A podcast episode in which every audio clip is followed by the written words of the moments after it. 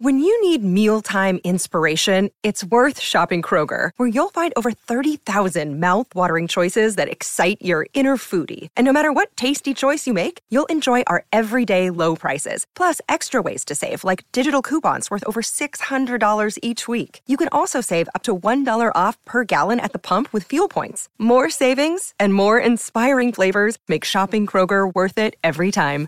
Kroger, fresh for everyone. Fuel restrictions apply. We can find instant satisfaction in almost anything these days.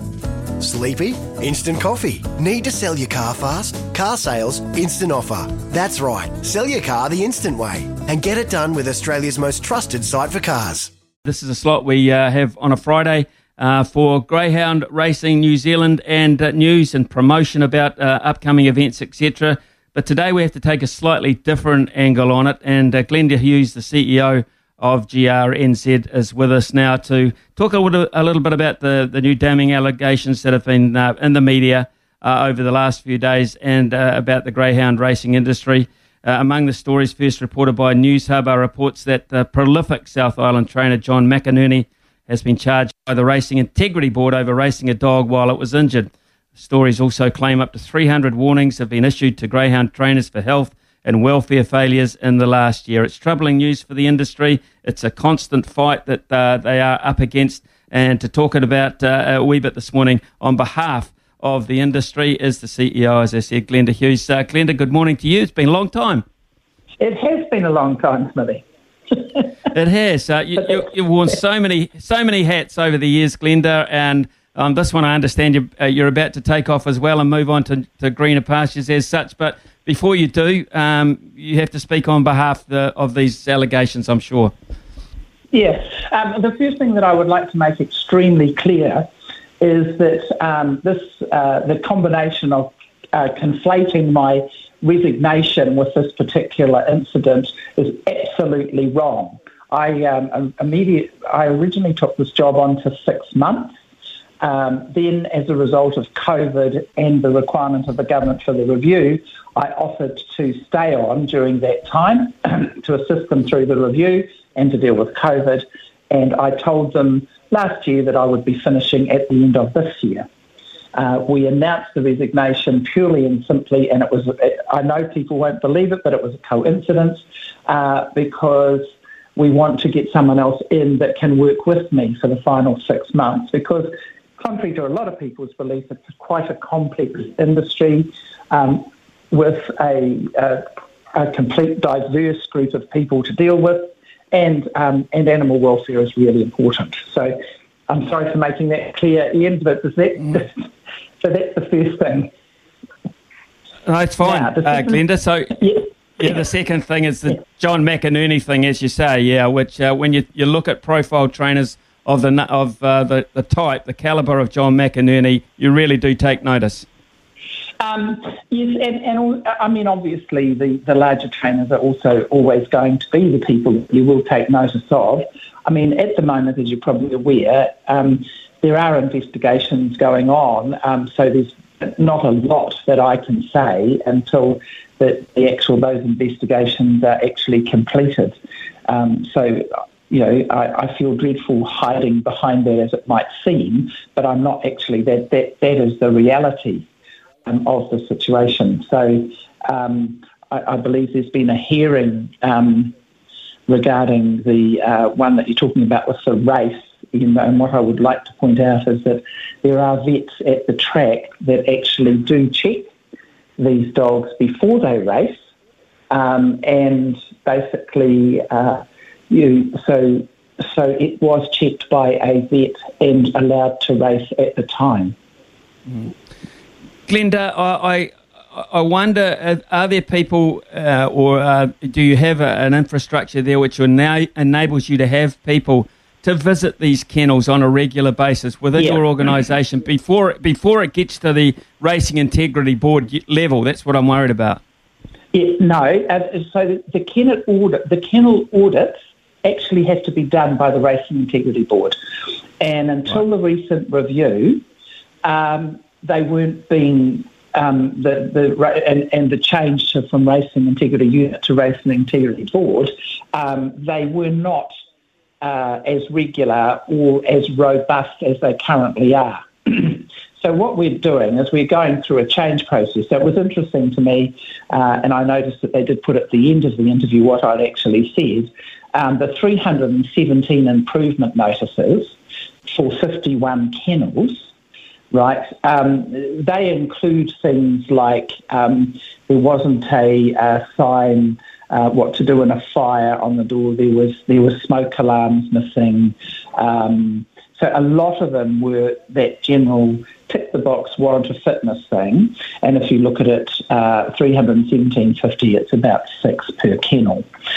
So mm. uh, and I and and to be quite clear, um, you know, the, as the RIB have said, this shift includes um, far more rigour associated with the newly developed audit approach. So that's one of the issues. You know, when you move an audit from one level to another level, um, and they're finding that some some of the um, new ones are not giving the significant shift made.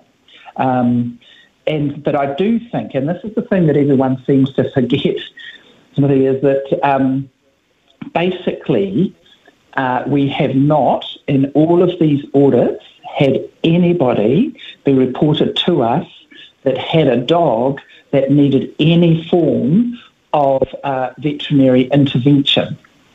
We had some, I don't know whether people are aware, but in greyhounds, uh, teeth are quite a problem with greyhounds. And we had some um, that the teeth, uh, that was advised that the teeth get looked at properly or, or harder bones get used because that actually improves the teeth substantially. But there was absolutely no intervention um, at all, and vets went to every one of those audits. So there'd be no instance requiring the vet to address any immediate welfare concerns. So, so on, yeah, on, on the yeah. Uh, I was just going to say on the track on the day, just to clarify, vets are there in their numbers to make sure dogs who are not fit to run don't run, yeah? Absolutely. And, and I'm pleased to get the opportunity to actually front that one too, because um, the SPCA keeps saying that they won't support us until we get vets on the track. We've had vets on the track for over 30 years, and they examine every dog prior to race.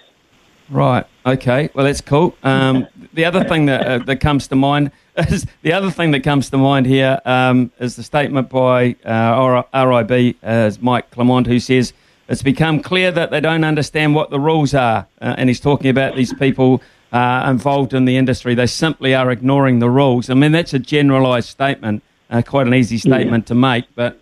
Um, uh, when you've got that coming out publicly, it, it, just you can see you can see the look from the outside, and you know the people oh. that are going to have a uh, have a crack at you, Glenda. They just wait for an opening, don't they?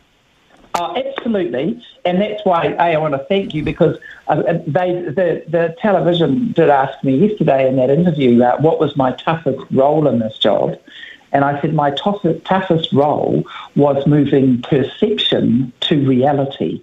And um, the issue is that there will always be animal activists that actually don't want dogs racing, they don't want horses racing, etc. Dogs are the easiest target.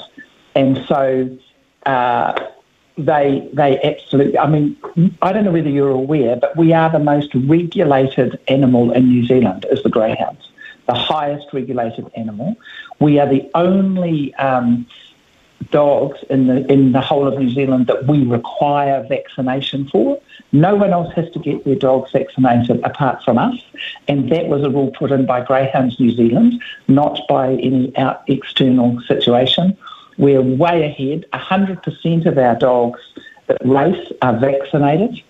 Um, we have a record. Now, what I would say that in the past, historically, um, when I uh, sort of before I came here and, and then when I did come here, there was um, there was a need for us to get data so that we can keep people up to date about what they need to know. So we've now got a program that they get an email saying your dog is due for a vaccination on this particular date. These are the vaccinations that you need. Um, so from a point of view of them not knowing the rules, the constitution and the rules is quite is quite big, and some of the things that like I said to you, some of the things that they're talking about in those, and they've called them improvement notices, not infringement notices. Um, and that's right. just things that, that need to be actually just picked up on. And like I said to you, 317, 51 kennels. Um, how many of us take our car and get a warrant of fitness and need to fix three or four things before we actually do it? So I'm not trying to under, you know, underplay that there are some things that need sorting. Um, but I do think that currently it's really important to realise that not any of our dogs in any of those audits um, have required any urgent welfare assistance. Glenda, thank you very much uh, for clearing up a, a, number of those issues for us because it, it is a worry. You also know uh, with your background that uh, radio and television have constraints, which means we have to go to a news break. Otherwise, I'd love to have carried on the chat a little bit longer. But uh, thank you for, for coming on uh, and also uh, oh. all the best with your new venture. And it's great to catch thank up. You. Thank you. Thank, thank you for the opportunity. For logbook servicing you can rely on, you need to make the right choice. You need trained professionals who are fully qualified to service your car according to manufacturer's specifications. For real peace of mind and a nationwide warranty, book in or book online at repcoservice.com.